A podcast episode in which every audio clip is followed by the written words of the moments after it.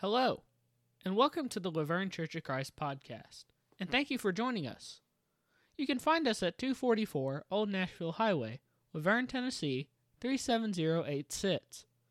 We hope that anytime you are in the area, you will stop by and join us for worship. Our Sunday morning worship is at 9 a.m., with Bible classes following. Our Sunday evening worship is at 6 p.m., and we also have a Bible study on Wednesday at 7 p.m. That should not be the first line. Um, good to see you all tonight. Glad you're, be, you're, you're here with us this evening. We are continuing our summer series, and uh, we have with us tonight a, a wonderful guest speaker, a fellow that I have known since I think about uh, 2002. Uh, so it's been more than 20 years. Um, I, he, he is a down to earth fella, and he really uh, just when he's among the people in the church, he is uh, absolutely just tries to be humble, no pretension. Uh, really, really does uh, just want to be a minister to people and a servant to people. Uh, I had a picture that's supposed to be previous to the presentation, and I don't know what happened to it because it was there this afternoon. Uh, so, but anyway, I found a picture of him at home in the study that I'll have to share with you another time just to let you know. You know, he really does like to feel special sometime in life. And so when he's at home in the study working on his messages, uh, he, he uh, is a little less down to earth. Anyway, uh, the lack of the picture ruined my joke and ruined my night. And uh, so, anyway, all of that we'll get out of the way. Uh, probably better anyway, but that's that. Okay, uh, Jason Allison is our speaker tonight. And I'm so excited that he's here. It's been years since I've had him here, and I don't know why, but I'm glad he's here now and uh, just have always appreciated him every time I've heard him speak. He really does speak from the word and from the heart and connects with people, and I appreciate that. I'll say something about his parents, Terry and Pat.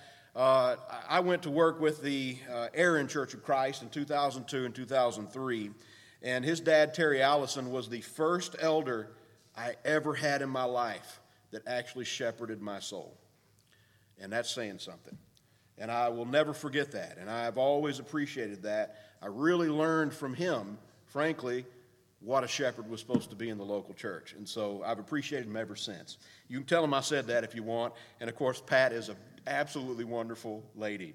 And they're both very witty and uh, emotionally abusive. And uh, Jason is uh, going to be an example, uh, proof of that. I'm kidding about. I'm kidding, but uh, Anyway, enough of that. Uh, Jason is the preaching minister with the Pegram Church of Christ, uh, where he has served in multiple ministry capacities, including youth and family and worship uh, ministry for over 29 years.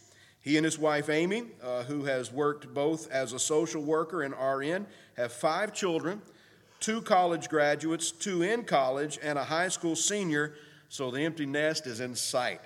Yes, praise the Lord. Jason attended both Freed-Hardeman and Lipscomb universities with a degree in family relations and a Bible minor. He's going to talk about putting Jesus first in the church tonight. So, Jason, Jason come talk to us.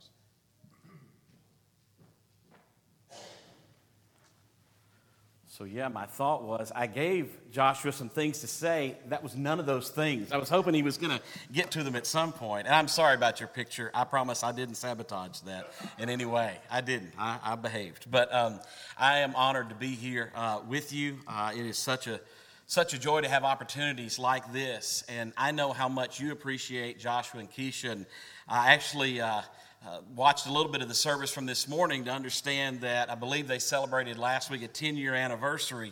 Uh, had I known that, I looked it up. The gift for 10 year anniversary is tin or aluminum, and I would have brought you some siding or something uh, had I known. But, uh, but uh, I know we, we share a love for God's people and for the work of the local church. And, and certainly in the time that they were in Erin, folks still talk about them in such a special way. And so, mom and dad, of course, I saw them today at a family birthday party, and they said to tell you guys, hey. And we, uh, one thing Josh and I have in common, I was reminded of by my mother, is we have a common viewer of our sermons, Miss Mary Lou Dobbins. Uh, will, if you've seen her comments on anything, she'll show up on the Pegram uh, uh, Facebook page or something making a comment, and people ask me, who is this lady? I've not met her at church. And I was like, no, she doesn't go here. She just watches uh, some different sermons of ours, and she's just been a great support. And so we share a lot of the same folks uh, in our lives. And tonight we're going to be talking about putting Jesus first uh, in the church. And I appreciate the opportunity to even have this topic in particular because obviously the church is something that I believe strongly in. Uh, and having served at the same place for almost uh, three decades, we're hoping we make it to three decades. I came there as an intern in 1994 and I never left. Uh, and uh, one of these days they're going to figure it out. But uh, I've been interning there since. But I believe in the work of the local church, and God has, has blessed us beyond measure. Uh, and, and, been good to us. And so I love to, to help strengthen the church. There's two primary truths tonight about the church that we're going to look at in placing Jesus first, front and center in the church. But as we get there, we need to think about first that, that people believe a lot of things these days. I mean, they believe a lot of things about the church and a lot of things that aren't true, uh, myths and things about the church or misconceptions. And then that springs even from when we believe things sometimes in our lives uh, that also aren't true or myths or misconceptions. I saw these recently silly things people actually believed as kids. See if you identify with any of these, okay? Uh, we went too far there. Uh, I believe people in the past lived in a black and white world because old pictures were only black and white, you know? So, therefore, another, I believe that if I ate a watermelon seed, a watermelon would grow in my stomach, all right? Some of us, it looks like it had, they have been, I know. I believe that if I played with my belly button, I would pop open. I thought that's where we were sewn together. All right, some things as kids, these get good. I believe that all teachers, some of you, any teachers out there, that you're getting ready to head back to school, I know with this. Okay, I believe that all teachers lived at school. Teachers believe that too, I think now. I thought they slept in the classrooms and never went to the bathroom ever. Another, I believe that white cows made white milk and brown cows made chocolate milk. Okay, that's probably pretty common. I believe that if the ice cream truck was playing music, it meant that it was out of ice cream. Thanks, Mom. Yeah. It's where some of these beliefs are formed. I believe that the walls in our house creaked at night because the room was shrinking. That's what my dad told me when I asked him. So I worried every time I heard creaking after that. Uh, I believe that the only tongue was the one in my mouth. So when my mother was teaching me to tie my shoes, she told me to pull my tongue out. I started crying. Didn't see how the two were related, I'm sure. I believe that my Uncle Fred went to the planet Mars for work every day. I pictured a spaceship and everything. Then I found out there's a Mars, Pennsylvania. I believe that Lifesavers candy kept you alive. My great grandma gave me a tiny roll of them and told me if you lose your lifesavers, you die. When she died that summer, I told everyone it was because she lost her lifesavers. So be careful, I guess, what we teach others and what we come to believe, especially impressionable at an early age. Um, if you look at some of these different today business models, and some of you probably have business experience, you know that the world is consumed with business and models that will be successful and work. And so, all many of these different uh, uh, companies that you see, they're successful because of the business model that they have chosen. Um, with that, look at some of these quotes that I saw some things online talking about the church says if it looks like a business, if it acts like a business, if it profits like a business, it isn't a church. And another says if a church isn't open to shelter people experiencing homelessness during a blizzard, then it isn't a church, it's a business. And so you can see some of the angst that, that people talk about about what they feel the work of the church should be. A couple of quotes I'm going to have tonight from Mark Dever as we think about this idea. Uh, of, the, of the church. A church is not a Fortune 500 company. It's not simply another nonprofit organization, nor is it a social club. In fact, a healthy church is unlike any organization that man has ever devised because man didn't devise it. And that's what we're going to talk about tonight. And uh, just coming here, I was thinking about uh, what I've seen and what I've come to know about the La Vergne Church without being here. I know that one of our members uh, who recently has become our grief care coordinator, I believe, attended a retreat, a widowhood retreat. Um, I see Josh a lot of times on, I look and he's right up here in my phone because he's on Facebook Live somewhere and it's some type of giveaway that the church here is doing. And so I think you understand this concept of what the church is quite well, uh, but it never hurts for us to remind ourselves and remind ourselves of the truth. Going back quickly to about kids, kids are really quick to tell you the truth when it comes to you, and sometimes they're brutally honest. You see these letters? It says, I'm angry at you and I'm not talking to you today and tomorrow. P.S. all day. P.S.S. I still love you. You know, you get maybe letters like this sometimes. Dear Tooth Fairy, I lost my tooth on the 23rd of October. It's now November 12th. I lost my tooth in pizza. Uh, uh, I lost both today. You owe me a dollar. Not to be hard, but I need money. That's from Anissa. Dear Miss McMahon, you're a good teacher, but not my most favorite. Thank you, Mom, for making me food so I don't die. Uh, Frankie says, I earn money at home by, I don't. I'm a freeloader. Uh. Good morning. This is from Catherine. Good morning. I see my assassins have failed. I don't know what that one's about. This one, I've heard this before. Dear God, did you mean for the giraffe to look like that, or was it an accident? I thought that's pretty fair. Dear Brody, Miss P made me write you this note. All I want to say sorry for is not being sorry because I tried to feel sorry, but I don't. Honesty, right? The truth.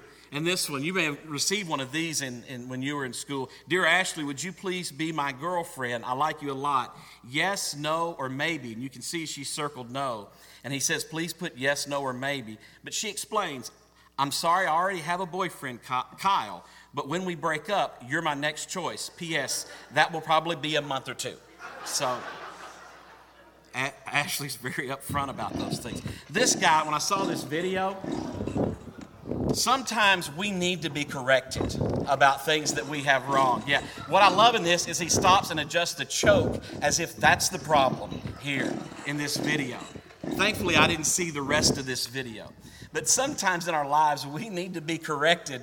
We need to be reminded of what's true and what's the right way. And there's two truths we're going to look at tonight. The first is the church is a body, not a business. And sometimes, if we're not careful, we're not talking about just the world here. Sometimes within the church, we can be, uh, begin to let some of these ideals and some of the culture around us seep into the church.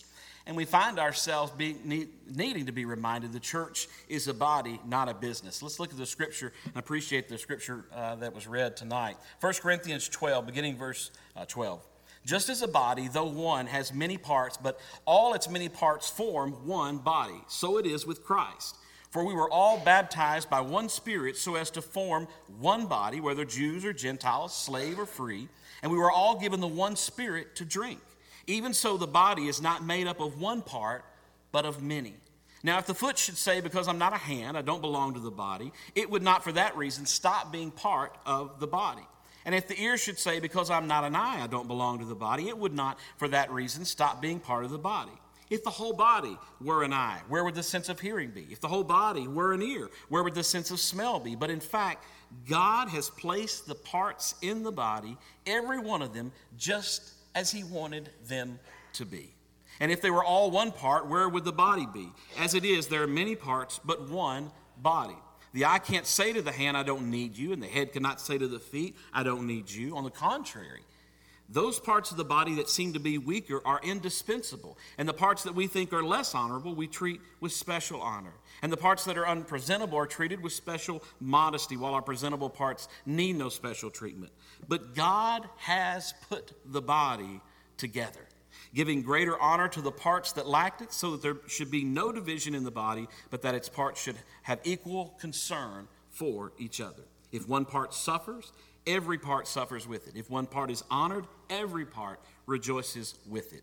Now you are the body of Christ, and each one of you is a part of it. It's a great reminder that the church is a body, not a business. Mark Dever says when a person becomes a Christian, he doesn't just join a local church because it's a good habit for growing in spiritual maturity. He joins a local church because it's the expression of what Christ has made him, a member of the body of Christ. And so when we think about the church is a body, not a business, that doesn't mean that the church doesn't have business to do. And there is the business of the body. C.H. Spurgeon said it is the whole business of the whole church to preach the whole gospel to the whole world. That is the business of the body, and that what we are to be about. Now, I shared this slide uh, weeks ago when I, I shared some of this text that it hit me while I was studying and preparing for this, thinking, hmm, what's the danger if I preach this? Meaning, what's the danger if I preach this text? And we're going to be looking in Romans uh, chapter 12 here in just a moment. And if I preach this and folks really do take it seriously, I could be preaching myself out of a job. Really, it's this idea that when you look at how the body is put together and how God has designed them, and the more I thought about it, it's okay to preach it here because it'd be Josh that's out of a job. So uh, I feel a lot better. I survived, and I think he will too. But really, uh, this, this idea that we are all equipped and called to ministry. Uh, look in Romans chapter 12, verse 3. Paul says, For by the grace given me, I say to every one of you, do not think of yourself more highly than you ought, but rather think of yourself with sober judgment in accordance with the faith God has distributed to each of you. When we consider the church is a body, not a business, there's some responsibility that comes along with that. One is to evaluate your place in the body. Uh, when it uses that term about sober judgment, rather think of yourself with sober judgment. Uh, Paul's talking about a call to humility because God uses humility to create opportunity. Uh, there's no limit to what God will do in the life of a church and individuals uh, when no one really cares who it is that gets the credit, but instead giving the glory to God. And so, humility, I love this definition, is not thinking less of yourself, but thinking of yourself less. And we need that reminder. We need those examples within the church. You consider how Jesus viewed and valued humility. And with that, then, how he despised the proud and the actions of the proud. There's such a contrast in, in the Gospels and the beauty of humility as it's seen against the ugliness of pride and what it will do. And not just in Scripture, but in our world today. A big part of my life for the last 40 plus years um, has been Lylewood Christian Camp. And um, I've been directing there for a number of years. And, and there's a, a gentleman, uh, he's a minister at the Bumpus Mills Church uh, in Stewart County that comes, Mr. Field. And he comes and he doesn't ever want to direct. He comes just to be a counselor and to be there. And he just basically just hangs out with us. This was at elementary week. And I just happened to watch him uh, this, this, this past week. Okay, that last one obviously is not at camp, uh, but, uh, but, but the, uh, watch him at camp and just watch what he did. Now, he did uh, preach a lesson, do a lesson one night, which was great but I watched what he did. He was working on things, cleaning up, doing, repairing, fixing, just humbly going about his week, eh, just serving without being asked to do these things, but just seeing a need and filling them. Now, to tell you even further, he and his wife Betsy, uh, they with the Stewart County uh, Jail there, they run a life skills program there where where men uh, they they're able to, to learn different life skills so that when they do get out, they are able then to to be able to to transition better back into society. I may have hit something there. I'm sorry if I did, uh, but back into society, and and and even with that, then they've uh, been able to baptize a lot of those individuals as well. They've been able to even baptize some of the workers who help with that ministry as well. It's just amazing. But it's all done in great humility. He would be very upset if he knew I was sharing that. But it's just a great example. And you've got examples like that here in the La Vergne Church family as well. And so you give honor to those, but also realize that we have so much to gain from the examples of humility. He continues in 4 and 5 just as each of us has one body with many members. These members do not all have the same function. So in Christ, there it is again, in Christ, we, though many, form one body, and each member belongs to the others. We also not just evaluate, but also have the call to cooperate with believers within the body. Paul gives this anatomy a less, lesson when he talks about the body of Christ and what we read in 1 Corinthians 12. I think it's so fitting that God chose that uh, illustration, that uh, analogy of the body, uh, because our bodies themselves are very complex. And, and, whether it's the body of Christ or our physical bodies, they need to be working together in order to sustain life. Uh, I don't know about you, but as I get a little bit older, I get some frustration in my life when a certain part of the body's not working the way that it should. You ever been sore from something and you don't know where that came from? Yeah, I mean, we, as we get older, we understand that. It can be a very frustrating process in our life. But God uses this complexity to create community. God loves the idea of community and within the body of Christ. And even though the body itself is one that's complex, we're reminded that every believer is a minister. Uh, that all, all of us as members have different functions and roles, but every member is important. Every ministry is important, and we belong to each other. And so it can be frustrating sometimes when, when some parts of the body aren't cooperating the way that they should. Another example from camp, uh, one of my favorite things to do is on the last day of camp, and some of you may have done this, uh, are trust falls with the kids. We don't do it on Monday because the trust isn't quite there on the first day. But by Friday, we've spent time together and the kids, and, and they trust. And I think I've, yeah, I've got the video here of one of the bigger kids, then one of the counselors doing this. Uh, but where they just fall right back and, and, and, they're caught. And it's such an incredible feeling as the kids talk about that and about how it's hard to, to let go and to do that. That's what we're called to do in the body of Christ is to trust one another, lean on one another as you do, uh, support one another. Uh, and as we trust one another together, we trust God. Let's go verses 6 through 8. We have different gifts according to the grace given to each of us. If your gift is prophesy, then prophesy in accordance with your faith. If serving, then serve. If teaching, then teach. If it is encouraged, then give encouragement. If it is giving, then give generously. If it is to lead, do it diligently. If it is to show mercy, do it cheerfully. Last part about this, about the church as a body, is to activate your gifts in the body. 1 Peter chapter 4 verse 10 each one uh, should use whatever gift. We don't place uh, too much importance on exactly what gift but instead whatever gift you've been given that you've received. Uh, Peter says each one should use whatever gift he's received to serve faithfully administering God's grace in its various forms. And so there are different gifts within the body of Christ Paul would talk about this also in Ephesians 4 so Christ himself gave the apostles, the prophets, the evangelists, the pastors, and teachers to equip his people for works of service so that the, here it is again, body of Christ may be built up until we all reach unity in the faith and the knowledge of the Son of God and become mature, attaining to the whole measure of the fullness of Christ. We had an activity, an activity, uh, a responsibility recently where uh, I cleaned out my office. We had the need for additional space. We have a counseling center now at our church that's just we can't meet the demands of space for the for the counselors and we're being blessed by that. So I said I will give up my office. And that's nothing noble. It had become a storage room basically of the last 30 years of stuff. And so we went through the process of trying to clean that out and the books, oh my goodness, going through the books and all that. Well, a friend of mine and I were going through the books and we ran across in one of the books a Cracker Barrel gift card for $10. And I was so excited because I've been using it evidently as a bookmark. And so uh, we took it out and I went to call to see if it was still valid. And I read the thing on the back that said that every year it started to depreciate. And I figured this was from 2007. And sure enough, I couldn't, I could dial the number, but it didn't even have the right numbers to be able to check it. So then I was a little bit disappointed that I didn't have use of that gift card. Really, it, it served well as, as a bookmark, but that wasn't its purpose, was it? because I'd never activated it. And so, therefore, it lost some of its value because I never activated and put it into action within the body of Christ. There's so much value as I look out here uh, among the body of Christ. It's so important that we activate our gifts, that we're involved in service, being the hands and feet of Christ.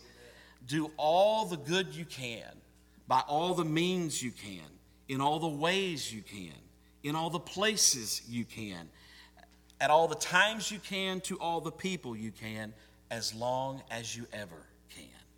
Isn't that a wonderful way to, uh, to view that in activating our gifts within the body? And we understand that, yes, our gifts make us diverse in the body of Christ, but God uses that diversity to create unity. Now, God loves diversity more than we do. He has to because He created it.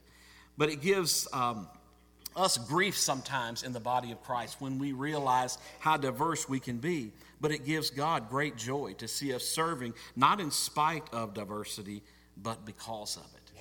And so God can use that diversity to create unity. One more scripture about that Colossians chapter 1. The Son is the image of the invisible God, the firstborn over all creation. For in him things were created, things in heaven and on earth, visible and invisible, whether thrones or powers or rulers or authorities. All things have been created through him and for him. He is before all things, and in him all things hold together.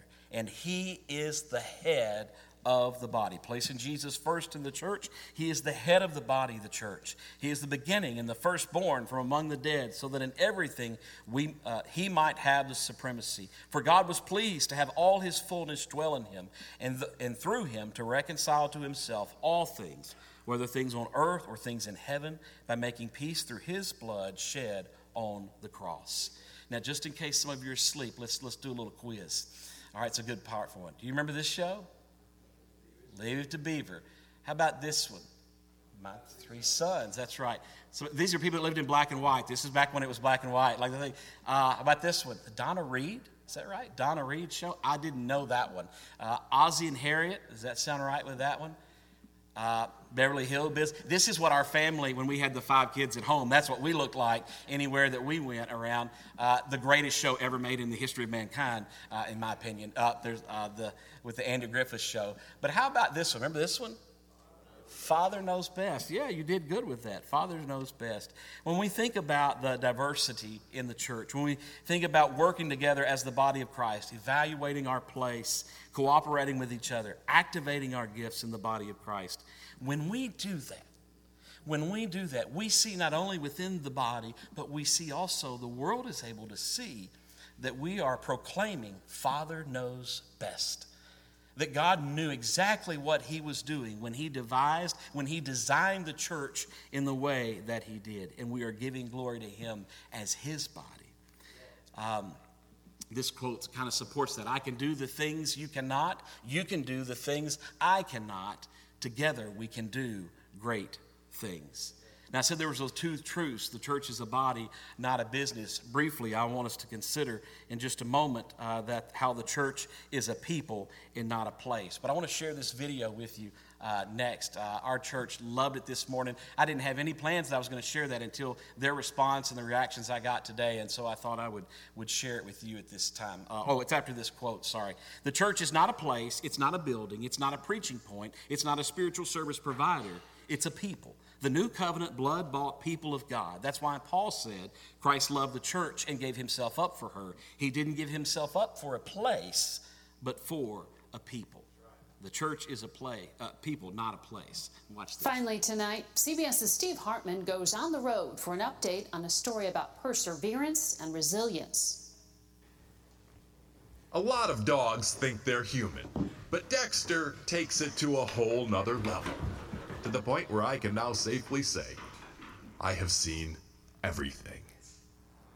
As we first reported about a year ago, Dexter lives in Ouray, Colorado, where this bicolor, bipedal Brittany Spaniel turns heads wherever he goes. Oh, Dexter's owner, Kentee Pasek, says this isn't a trick she taught. It's an adaptation he made after a near death experience. Come on. When Dexter was a puppy, he escaped his yard, darted into traffic, and got hit by a car.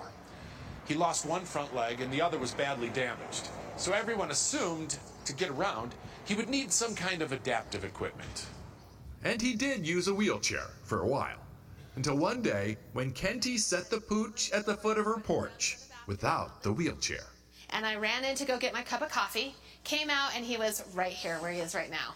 And I was like, how is this going on? How did you figure it out? I put him back down there and I grabbed my phone to see what was going on. Here is the video she recorded. And I was like, oh, we're into something totally different. You never know where life's gonna take you. You never know. Since we first told this story, Dexter, who was already a minor celebrity in Ouray, has become a major celebrity across the nation, taking to the skies for appearances in TV shows and pet expos. He has pranced in the shadow of New York skyscrapers and Washington's cherry trees.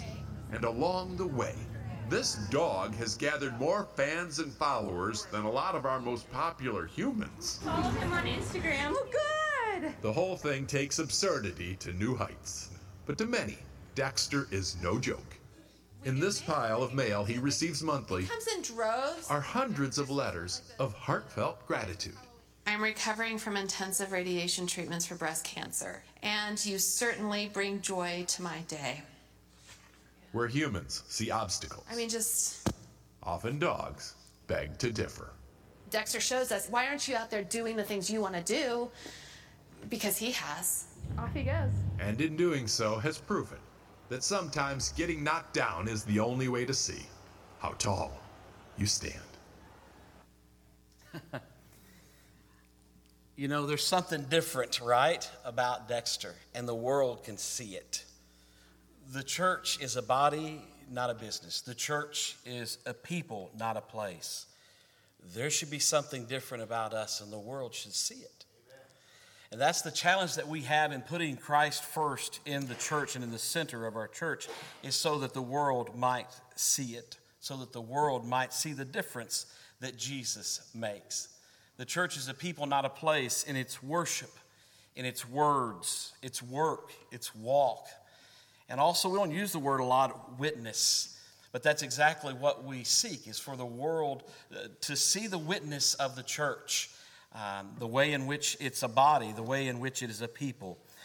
Colossians 3, verse 23 and 24. Whatever you do, worship words, work, walk, witness, whatever you do, work at it with all your heart as working for the Lord, not for human masters, since you know that you will receive an inheritance from the Lord as a reward. It is the Lord Christ you are serving there was a uh, TV show called Joan of Arcadia, probably back in the early 2000s. And the premise of that show is that with each episode, she would encounter someone. It was God in the form of a different individual, just a, an everyday person that she would encounter. And she would uh, interact with that person and find out what it was that, that God wanted her to do.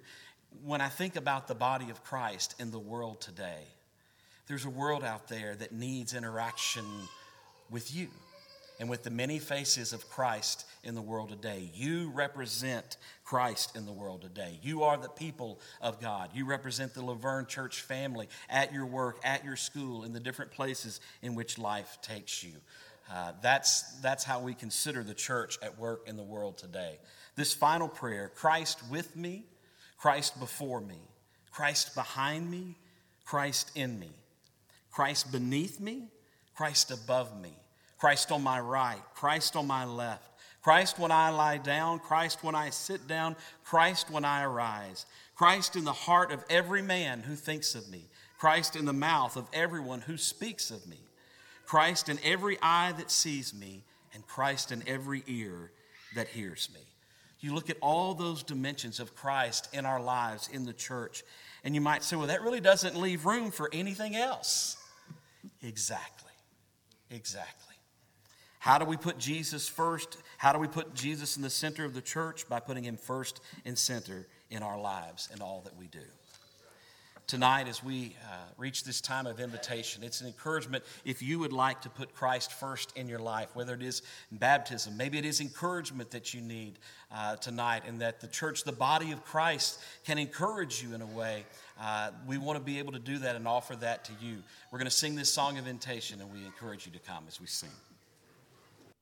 Thank you for listening to this message from God's Word. If you have any questions, please email them to us at office at lavergnecoc.org. Once again, we thank you for listening, and we hope you have a blessed day.